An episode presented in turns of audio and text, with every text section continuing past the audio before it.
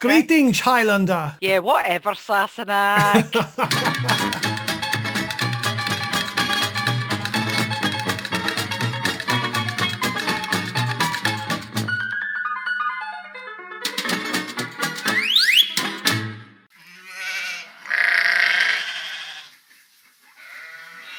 Of course, yesterday's listening party was was uh, the kaleidoscopic world of De La Soul. Oh yeah, wasn't that something? Again though, like the Kate Bush one, because it's so mammoth and gargantuan in my childhood memory, I couldn't really break it apart in the same kind of way. Wasn't that interesting? It was, but it was wonderfully. I'd forgotten. I mean, I you know I know it really well, but I'd forgotten how how wonderfully exuberant it is. You know, it, it sounds like they are having fun. I was struck anew by listening to it. it. You know, there are certain tracks where that one where they they they they sort of whisper. Dark, uh, can you keep a secret? Where they're whispering about you know the diff- secrets about people, and it sounds Yeah. like they're just having a really good time. And I there's an in- Absolutely. infectious enthusiasm about the album that and it was what you were saying about it being a really kind of a positive uh, you know power of positivity in in kind of hip hop and rap and so on at the time it it's really striking going back to it again i i noticed it all again. Oh, sorry. Yeah, sorry, that was my thing making noises. I'll just turn off my speakers. Yeah Uh, yeah, absolutely. And uh, do you know, A, there were two things afterwards I then, obviously, you know, the way I like to go and do my little cyber info search. yeah yeah I had no idea they are in fact the same age as me. And I was like, oh my Lord, which slightly blew my mind. I'd always assumed they would be older. And then B, how it's slightly listening to that again and how litigious it has got about music sampling and it slightly breaks my heart Mm. because although you're sampling other people's stuff, A, very often it's a very small amount.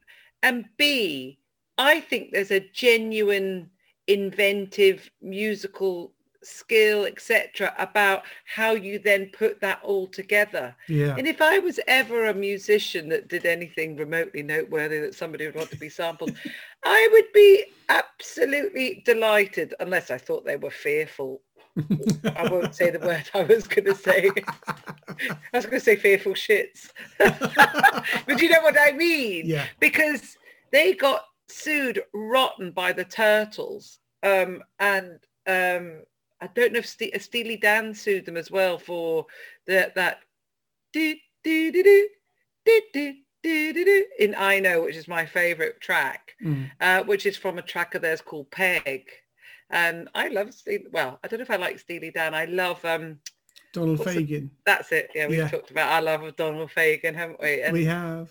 It slightly broke my heart. I was just a bit, ooh, but there we well, are. I suppose it's and the thing is because because it's such a it's such a when it's used in in in the way that De La Soul use it on the album it's such a a, a collage isn't it it's not just like it's the one sample that becomes like it's like you know the, the the funky drummer sample of James Brown that becomes used you know it's a, the defining characteristic of the song that, that, that that's used or that it becomes somehow there's so many different i mean as you said it's, it's a real headache for record companies Yeah. uh, for Warner to, to to approve that clearance for Yeah. all those samples because there's so many.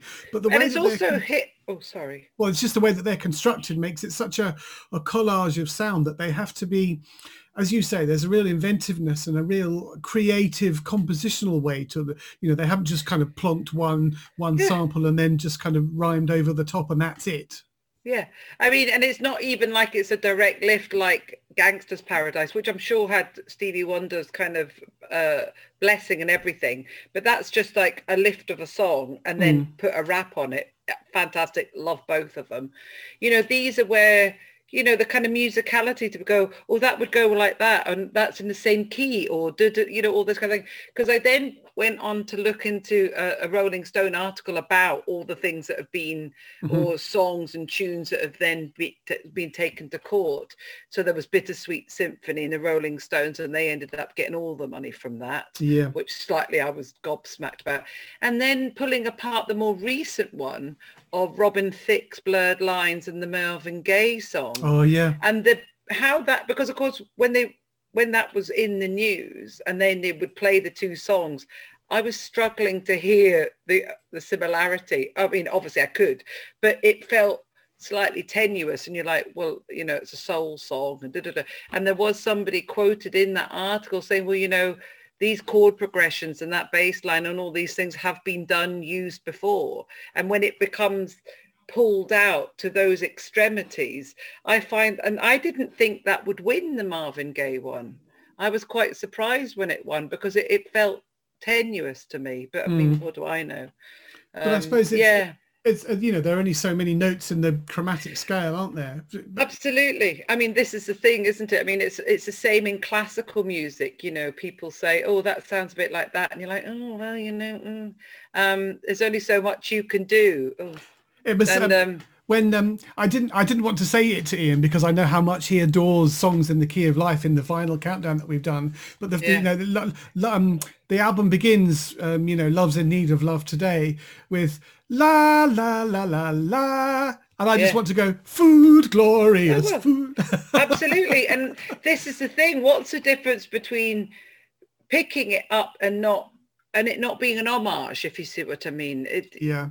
the I, I, it's- find that all slightly perplexing. I guess it's to do with with with the moral issue of exploitation. You know, is Yes, somebody sure. is somebody using that that uh, uh, enough of that song for it to be uh, sort of trampling on that creative territory? Is it and is it true. used is it used in a way that that that as you say pays pays homage to it or or, or is it just I'm going to have that drum sample and that chord progression and put them together and actually you've taken the cornerstone of each of those tracks Mm-hmm. originally? I mean because Funky Drummer is so distinctive isn't it? You know and and um the bit you know the bittersweet one and so on. They're- they're- it's so uh, it's so defining of of the original song that that, that you Absolutely. can't, you can't shake that off No, and then, but it's also then hit and miss whether you get away with it because, Mm. you know, that bass line in Groove It Is in Heart is from Blow Up, isn't it? It's another song. Dong, ding, gong, ging, gong, gong, gong.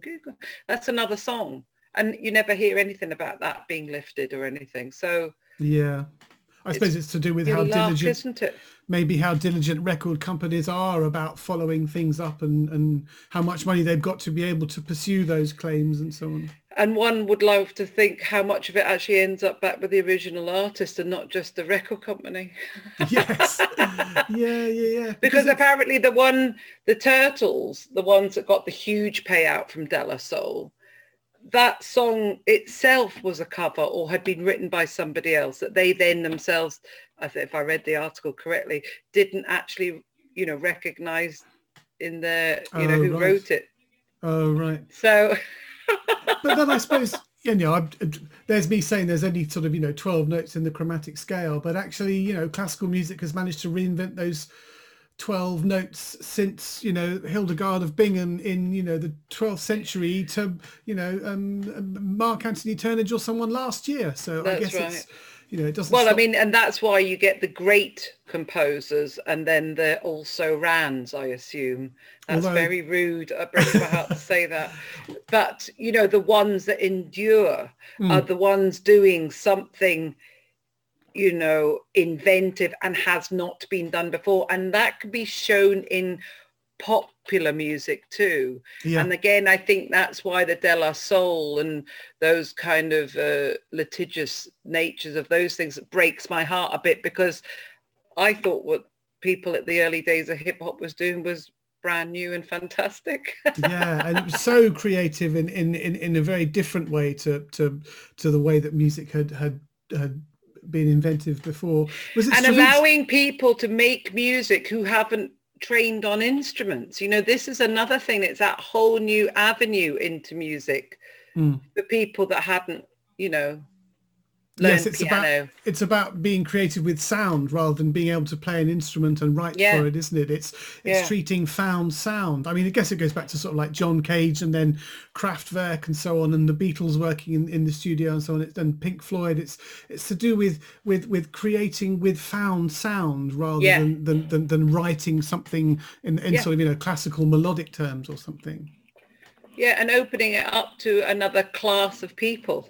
I mean, I mean that economic class as well. I mean it Hmm. Yeah. the way it sounds. yeah yeah yeah was it stravinsky who said I think it was Stravinsky who said, "Good composers borrow, but great composers steal," or something. so, um, yeah. Which reminds me of the time I, I went to see Puccini's La Fanciulla del West. And my friend of mine, you know, Andrew, who's in the chorus at Covent Garden, and I came out afterwards, I going, I recognise that tune. How do I know the main theme tune, the main tune of this opera? He goes, oh, well, it's Aspects of Love by uh, Andrew Lloyd, Lloyd Webber. Webber. And I went, oh, yeah, oh, yeah. and apparently he, well, this is what Andrew said, the apocryphal tale maybe, I don't know, that uh, Lloyd Webber pays money to the Puccini Foundation because it was found to be so uh, close. Yeah, yeah, yeah. and I remember, I remember going to performance of. I mean, this is not. It's not not necessarily th- musical theft, but I remember going to performance of Strauss, uh, uh, um, the tone poem, the orchestral tone poem. Till Eulenspiegel. No, no, no. Um, Heldenleben. Uh, is it night? Is it, is it got the word Nacht in the title? Uh, oh just for the listeners, the two that I mentioned are also tone poems. but there is there's a there's a there's a, Strauss tone poem, and all of a sudden, uh, I, I, thought, hang on a minute, that's that's in that's in Superman. There's a moment. there's a moment which is almost identical to the uh, a melodic shape and an orchestral texture in, in, in, in some of the music to Superman, which didn't mm. didn't you know it didn't um, uh, undermine my enjoyment that's how I feel about the Star Wars music and the planets. You know, oh, right. they're not exactly the same, but the Imperial March does make me think of Mars. The Force or Leia tune makes me think of Venus. I mean, it's because it's a French horn tune, I assume, you know, but I'm sure it was deliberate. In some ways, yeah, yeah, uh, because particularly when when when p- certain orchestral soundscapes are cinematic in their own right you know they, they yeah. lend themselves instinctively to yeah. to the visual element of film and television and so on it it uh, yeah yeah yeah so i don't know and it, i don't find it undermines my it's a bit like that richard dawkins thing of of um and the book Un- unweaving the rainbow where your appreciation of how the rainbow is formed scientifically or your understanding mm-hmm. of it doesn't doesn't undermine the, the, the the pleasure you you have in beholding it and so on. And i i feel like that about music just because it reminds me of something else does not in any way undermine one or the other. I don't immediately go oh that's that's just a rip off of that or something. I i, I enjoy them separately. I don't wholly agree with you, but then of course I'm a much more miserable git than you. There are times when the overlaps are just too strong that it's not that I would necessarily accuse one of copying the other, but I would accuse them of maybe lacking their own voice and imagination. That sounds a bit mean, doesn't it? But that is how I feel. Yeah, yeah, and I think, and the same is true. I think of, I mean, if you think of someone like John Williams, who's who's been so fantastically inventive and yeah. diverse in what he's written, and then you compare it to, to for any listeners who like this particular film composer, I apologize in advance, Hans Zimmer, who writes in in a way that is immediately you think, oh, that sounds like it was left on the cutting room floor. You know, um, um, um bits of um, Hannibal and bits of Gladiator it sounded they came out sort of you know mm-hmm. within uh, not far not not one was released not far not long after the other and i remember listening to one and thinking that sounds like that's all the bits that were left over from the previous oh from one. the other one yeah and then and then listening to um, blade runner 2049 and it it while he i'm not saying he doesn't do what he does well but it's not different enough each time for mm-hmm. me it just sounds like more of the same which which is I guess you know it,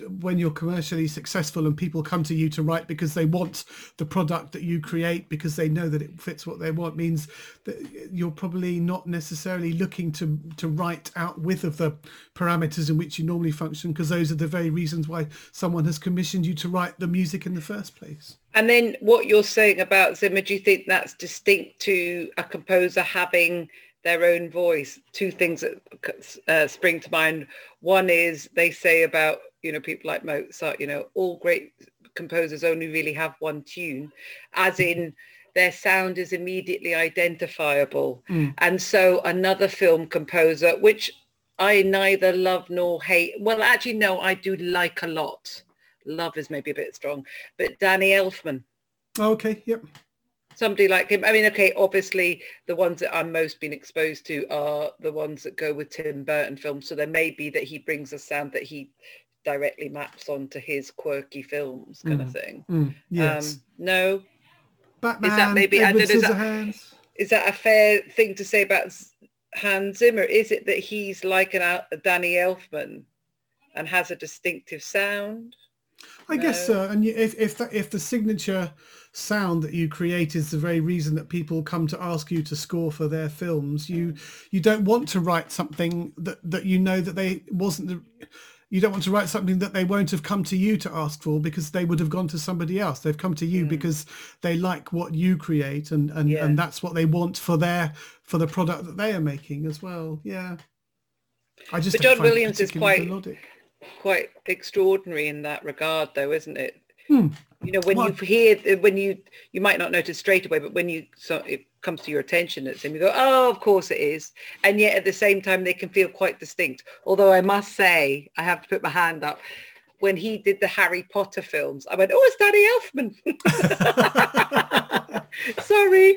I I think did he do because I remember the the very very and I'm sure he did now I think on it the very striking theme to Catch Me If You Can. I've never watched that film. the the the sound the the, the theme I think is is two clarinets doodle-a-doo, doodle-a-doo, in sort of parallel motion and it's so fragmentary and, and nervous and edgy and it's perfect for that kind of um uh, sort of slightly not comedic but very light-hearted thriller with Leonardo, Leonardo DiCaprio as a sort of con artist being chased by Yeah, I Tom was going to say cat and mouse, isn't it? Yeah, I've never great. watched it. Should I watch it? Oh, definitely. Yeah, just just for the theme music alone. and of course, the the other great um, film theme that's that stands out for me is is the Untouchables, which I Oh. think is by.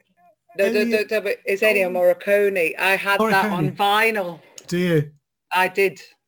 I don't know where my vinyl went. I suspect it disappeared into my brother's record collection. I, Ah. I'll say no more. that's such a great film film theme. It really is. I mean, I, but I, everything about that film, I adore. Yeah. I mean, the sound is beautiful. The cinematography is beautiful. The clothes are by Giorgio Armani. Yeah. Need I say it? Brian De Palma? Yeah. I mean, directed it. I I went to see that in my first year at university at the age of 18 and I was just blown away. And when I came back to Glasgow in my Christmas holiday, it was coming to the ABC cinema on Sauchiehall Street. And it was coming in super, super wide screen, 75 millimeter, if I'm right. I can't remember. I probably got that a total load of rubbish. um, but I made my parents come and watch it with me because I was like, you must come, you must come. There are things like the sound in it, like the bit where Jake Nitti, Jake Nitti, uh, I've got a permit for that.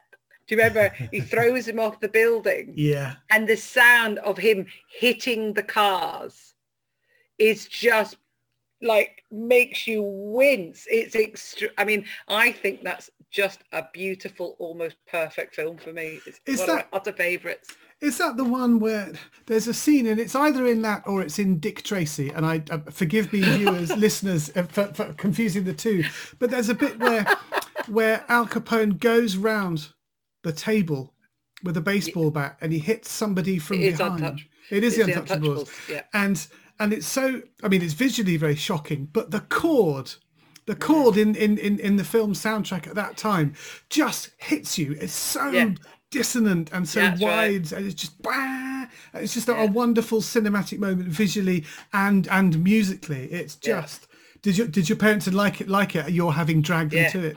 Yeah, my dad then bought the DVD when it came out, so Oh. it's it's gone in the the annals of the Meikle film classics, along with the other film I introduced him, well, the Scott Meikle classics, I should say, Right. um, is The Fugitive with Harrison Ford.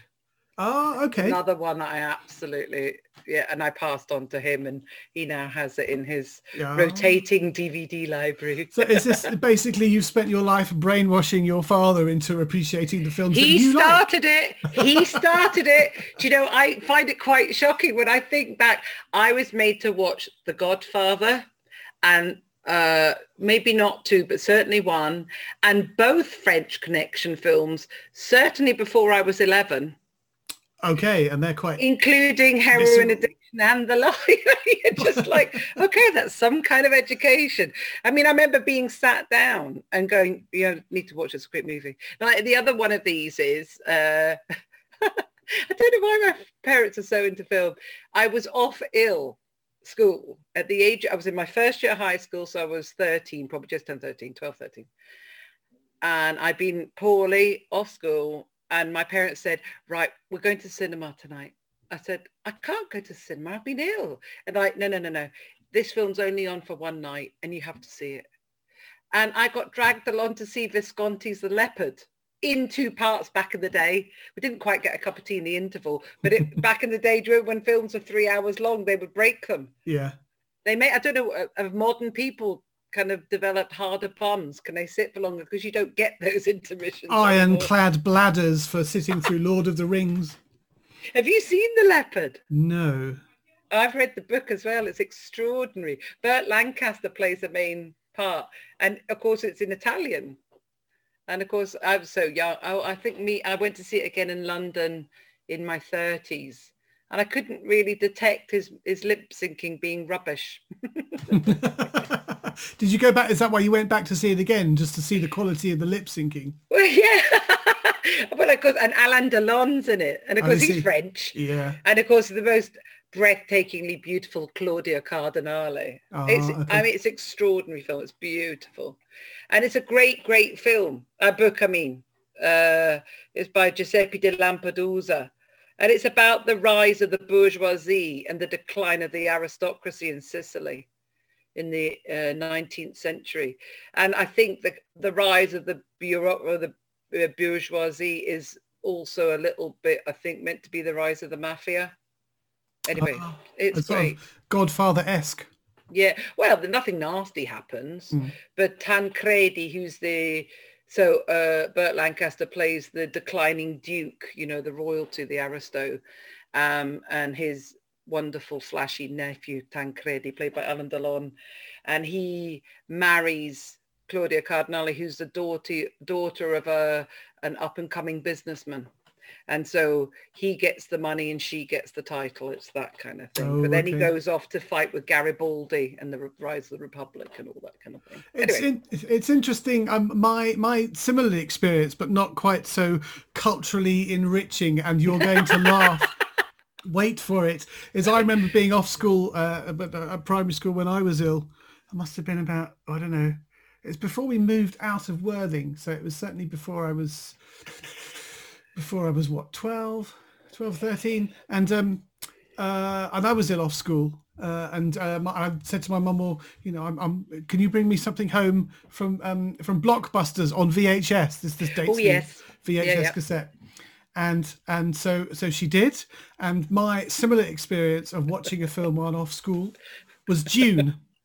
oh, but that's an epic, isn't it? Yeah. I know really for some of the wrong reasons, but I've got such a, I mean, I've only really watched it once and I went, that really doesn't hang together very well, but I still, I, I loved it. Totally, I can't diss it. It, it. I think, I think I'd read the book uh, oh, and so she she she bought it. She borrowed the film for me because she knew it ticked that my love of science fiction and so on. And if I'd said, "Can you can you rent a film with sort of you know Sting wandering around in metal underpants?" Obviously, that. I thought you were going to say something like I don't know the Gremlins or you know something awful, Woman in Red or I don't know. Con Air.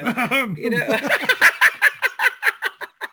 so for, for listeners, this, uh, this, this, references our ongoing argument. Many years I later. say I love Con Air yeah. because it's an utter pastiche and it's hilarious and all this kind of thing. And Dan till his dying days and last breath will say, oh, no, no, no, it's really serious. It's utter shit. it is, yeah. yeah. And I, I, get the sense if I continue this line of thought, my, my last breath will be much sooner than I anticipate. and of course I then go, no, no, no, you'd never get that actor lineup for something that took itself seriously. Mm. Anyway, I think that's for another show, listeners. that on, could be a chapter all by itself. the ongoing Con Air debacle. Blow by blow.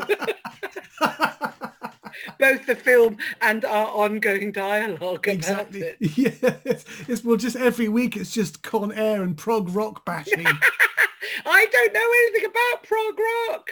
Again, it's a bit, what is it about me and rock? You know, it's like today's listening, uh, no, vinyl countdown. I just, I'm definitely missing out, haven't I? I don't, I don't necessarily think so. I mean, I mean, Ian was talking about coming to sort of ACDC and, and Guns and Roses and, and and so on later on in life, and um, I get that. I mean, when I was at school, I was uh, uh, uh over, over, overexposed to Iron Maiden. You know, oh, yeah. there were there were um, chaps in my year who played Iron Maiden incessantly, and I I could not. I, I just didn't like it. Um, but morphed out of that, I really like ACDC now. I, and I probably, you know, there's probably a um, I lump them together, but you know, for the purists, they're, they're, probably completely different bands and, and, and occupy very different kind of sonic landscapes and so on. But I, in my head, they're just very noisy rock. But I just happen to like ACDC now. Mm. But I've Iron Maiden. Maybe I need to go back and listen to it. But in my head, it's got that very forceful, abrasive, aggressive thing that somehow ACDC. It felt like they never really took themselves all that seriously. There wasn't the mm. pomp with it. You know, they they dressed up in school kind of, you know, caps and, and shorts and were having fun. Iron Maiden were a bit more gritty, you know. Yeah. Yeah, I just I don't I can't it's I don't know it's like a a, a switch was flicked somewhere in my childhood that just made me go uh-uh. you know, I just yeah, it's like I was saying today. I remember my friend getting into "Sweet Child of Mine" and just going, "Oh, I love the song, I love the song," and playing it to me, and it just washing off me like water off a duck kind of thing. I just, I have no inroad into it. Yeah. And that's not like I don't like glam rock. I love glam rock. You know, I remember having a T-Rex album when I was a teenager and a friend of mine's older sister going, what are you listening to that for? That's bloody old music. I'm going, yeah, but I just love it, bloody love it. You know, so and you know who did ballroom blitz and all that kind of stuff you know? Yeah. and i think i wonder whether it's melody that was one of the th- i mean if it's to do with a lot of that heavy rock doesn't really have a obvious melody does it? It's you know? Yeah. I guess much of the energy is that, it, that's that's obviously the uh, you know the official way of describing thank you for that term. vocal. Thank you for that vocal rendition. but what is ZZ Top? They were funny. Didn't mind them. Yeah, yeah, yeah. There must be something about some a rock that that doesn't become malevolent or or a bit kind of brute, not brutal, but um but there must be this sub sub genre within rock that I don't get in on with, which Whitesnake and all that kind of fall into, and then mm. there are mm. other bits on the peripheries, probably the ones that they all think's a bit namby pamby, or you know. But then, have I, who's the the rock? I mean, I the rock band that I really. What was the one that you just mentioned? Um, ZZ Top. ZZ Top. Yes, I I really liked them, and and and they weren't the theatricality of, of Frank Beard not having a beard when the other two had beards. It was obviously yeah. a you know a deliberate thing, and I quite I, I quite liked that. You know, there's a yeah. there's an element of self parody that means you know we're not taking this too seriously. Um, and the spinning guitars. and of course, there's a similarity. Just as we, I was thinking legs and those that a couple of other singles, mm. and then instantly I could hear Robert Palmer, "Addicted to Love" in my head which has okay. got that same grindy guitar, hasn't it, in it? Yeah. God, that was a tune. tune! I remember um, uh, one of the students uh, back when I worked at Redbridge College, uh, I, I, said, oh, you know, I'm not really into Led Zeppelin. Uh, and he said, oh, you have to listen to this Houses of the Holy, House of Holy with the album because there's one on it that's a funk track and it's in seven beats in a bar. And I was like, really okay um, um, let, let me try this and and he played Crunge it's called uh, mm. uh, and i played it and it was like fantastic why did nobody tell me it's a bit like when we were listening to the you know stevie wonder for today's vinyl mm. countdown mm. and there's confusion which is that very kind of jazz fusion which which i really like and, and i know that you're not quite such a fan I've got a thing about long, long improvisation. Uh, I, I think I mentioned it very briefly when we were doing the chat, weren't we, about that? Uh, I was scarred by an incident at the Sheffield Leadmill as a teenager. I'd gone down to visit my brother who was at the university and on the Sunday we went to the Leadmill for some lunchtime drinks and lunch, you know, whatever. And there was this kind of progressive jazz thing on and just these painful silences and a guy on the drum doing a drum solo kind of scraping his stick along the cymbal and stuff and just going, no, no, no, no, no. free jazz. Yeah, that's it. Free jazz. That's free what it's jazz. called. I just kind of like, no. And I, again, I don't, yeah, it just doesn't grab me. No, no. Oh, well, I think for me, the difficulty with free jazz is, is everything's significant, isn't it? Because there's no sort of necessarily a because the great thing about jazz improvisation is is that you're presented with the tune, the chords from the tunes that you know, and then someone improvises it in a wonderfully creative way against those tunes. So you've got mm. it's underpinned by a sequence that you recognise, but there's something new over the top. And with yeah. free jazz, you don't get that. You just get this kind of dialogue between mm. motives or, or fragments or something that that where everything is significant. And of course, when when everything is significant and there's no full foreground, middle ground and background, when everything's significant, nothing is significant because everything's on the same level. Yeah. And because you you can't I can't feel how the music is developing or progressive progressing or how it's being inventive against a particularly well-known set of chords or harmonic series or something i just i just don't know and i think there's a lot of charlatanry as well you know you can oh. just you can lean on the piano with some cluster chords and you can bang it with your elbow and you can blow your nose into the piano and all that kind of thing and I, but this is i mean i think that can be said across all sorts of art mediums i think when yeah. you get into abstract it can hide a multitude of sins i mean we've had this conversation before where i say I think there's a gut reaction to stuff that at its base is genuine, authentic, uh, mm. and talented, the artist, whether it's fine art, you know, music or whatever.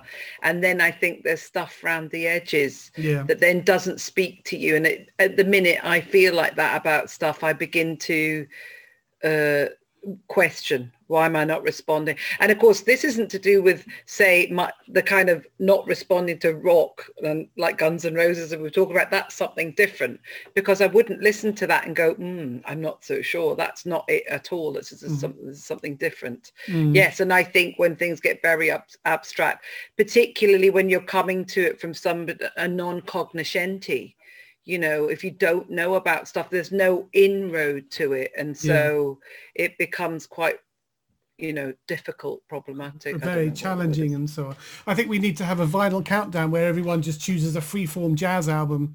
Yeah